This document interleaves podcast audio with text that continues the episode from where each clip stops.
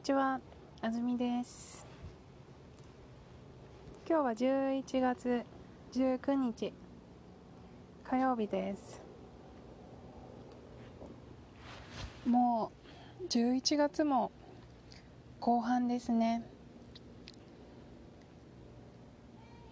日本日本語では上旬、中旬、下旬という言葉があります。上旬下旬という言い方もします。例えば19日だったら1ヶ月の後半なので下旬。もう11月も下旬です。とか。中旬という言い方もしてまあもう中旬中旬だね。とか。中旬だったら例えば11日から19日ぐらいまでが中旬で20日からだったらまあ下旬ぐらいですけど上旬と下旬に分けるとしたらもう15日から下旬という言い方もできます。はい。じゃあ今日のニュース。横田めぐみさん北朝鮮に連れて行かれてから42年。1977年11月15日。中学校1年生だった横田めぐみさんが学校から帰る途中に拉致されて北朝鮮に連れて行かれました。先月はめぐみさんの55歳の誕生日でした。めぐみさんのお母さんの早紀江さんは83歳です。拉致されてから42年になったことについて早紀江さんは日本の国は何をしているのだろうという気持ちです。家族は長い間つらい思いをしています。と話しました。めぐみさんのお父さんは87歳で去年から入院していて毎日めぐみさんの写真を見ています。早紀江さんは一日も早く私たちが元気な間に子供たちを返してほしいですと話しています。国連では14日拉致された日本人を返すように北朝鮮に言うことが決まりました。国連は15年続けて同じことを決めています。世界の国は北朝鮮が人権を守っていないことは問題だと考えています。はい。北朝鮮という国の名前がニュースに出るときに日本の人が一番にこう思い浮かべるのがこの横田めぐみさんの問題ではないかなと思います。まあ、あのミサイルの問題とか韓国との関係とかいろいろありますけども。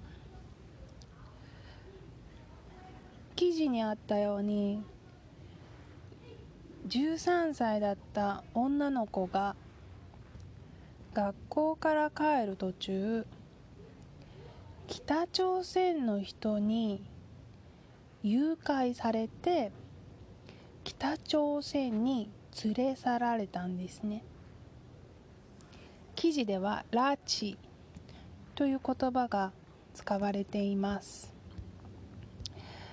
この話題がメディア報道されるようになって私は初めて拉致という言葉を知りました。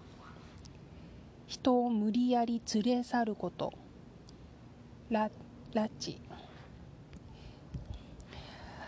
えっ、ー、とまず最初にめぐみさんのお父さんとお母さんはこれは北朝鮮の人たちが連れ去ったんじゃないかということを一生懸命声を大きくして報道してほしい報道してくださいというふうにあのみんなに知ってほしいというふうに声を上げます。であのきっと何年かかかったと思うんですけど、えーと、それが取り上げられるようになって北朝鮮の人たちが日本のあの朝鮮半島側の地域に来て海から来て連れ去っているんじゃないかということが知られるようになってきてで他にも連れ去られた人がいる。で連れ去られた家族の人たちが、えーと、まとまってちゃんと国に対応してもらおうと声を掛け合って。で最終的に国もこれは問題だと。実際にその可能性があるというふうに動いてというのがなこの55年ですか。42年連れ去られて42年なんですけど。42年の間に起こっていて、えっと、その中でもすごく大きなニュースが2002年に今から17年前に北朝鮮が5人の日本人を返しますと発表したことなんですね。その時まで拉致という事件があるかどうかも実際証拠がなくて分からなかったんですけれども、まあ、政府は何らかの情報をもとに北朝鮮と交渉をして5人の日本人を返すと約束をしてそして、まあ、その人たちが飛行機で日本に帰ってきてそれはそれは衝撃的なニュースだったんですね。本当に連れ去られてたんだ。じゃあこの第一の一番声を高く叫んでいた横田めぐみさんはどこなの？というのがみんなの関心心配事だったんですね。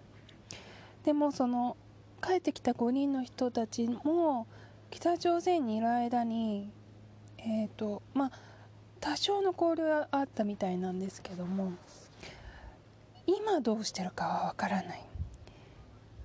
何年前に見ました？話しました。そして北朝鮮の回答は、えーと、心を病んで自殺されたんですよ。というものだったんですね。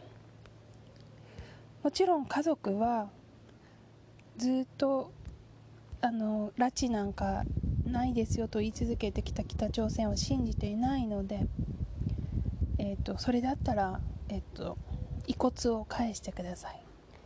骨ですね。骨を返してくださいと言ってまた日本政府が交渉をしてその帰ってきた骨というのが、えっと、DNA の結果横田めぐみさんのものとは一致しなかった。でやっぱり家族は生きてると思う。と今も活動されているのがこの87歳と8歳のご両親なんですね。一番だから有名なこのこの2人がまずこの活動の先頭にいつもいます。それであの他にもまだ帰ってきてない返してほしいと訴えている家族がいます。それでまあ横田めぐみさんには娘さんが北朝鮮に行った時に生まれた娘さんがいてでももうその人は北朝鮮の人人として育てられているのであのこのご両親は確か孫ヘギョンさんだったと思うんですけどに会いに行ったこともあったと思います。1回か。うん。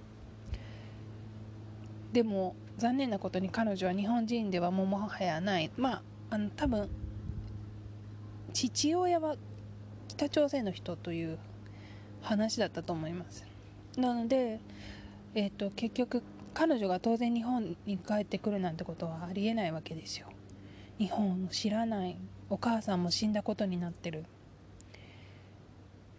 まあ孫孫なんですけど横田夫妻は家族としてその子と関わることはやっぱり難しいでしょうし。で今もめぐみさんは生きているけれども政府の情報を深く知りすぎて返してもらえないんじゃないかと考えて活動を続けていらっしゃいます。国連が15年連続で北朝鮮に拉致被害者の返還を求める声明を出していると。記事にありましありましたが非常にうんいつも侵攻2002年の返還5人の返還以来何もこう変わってないというのが現状ですね。非常にあの難しい問題です。家族にはほとんど何もできない。政府が交渉してくれないとできないし北朝鮮というのも非常にコミュニケーションを取るのが難しい国ですし私たちも実際のところ横田めぐみさんが生きていらっしゃるのかわからない。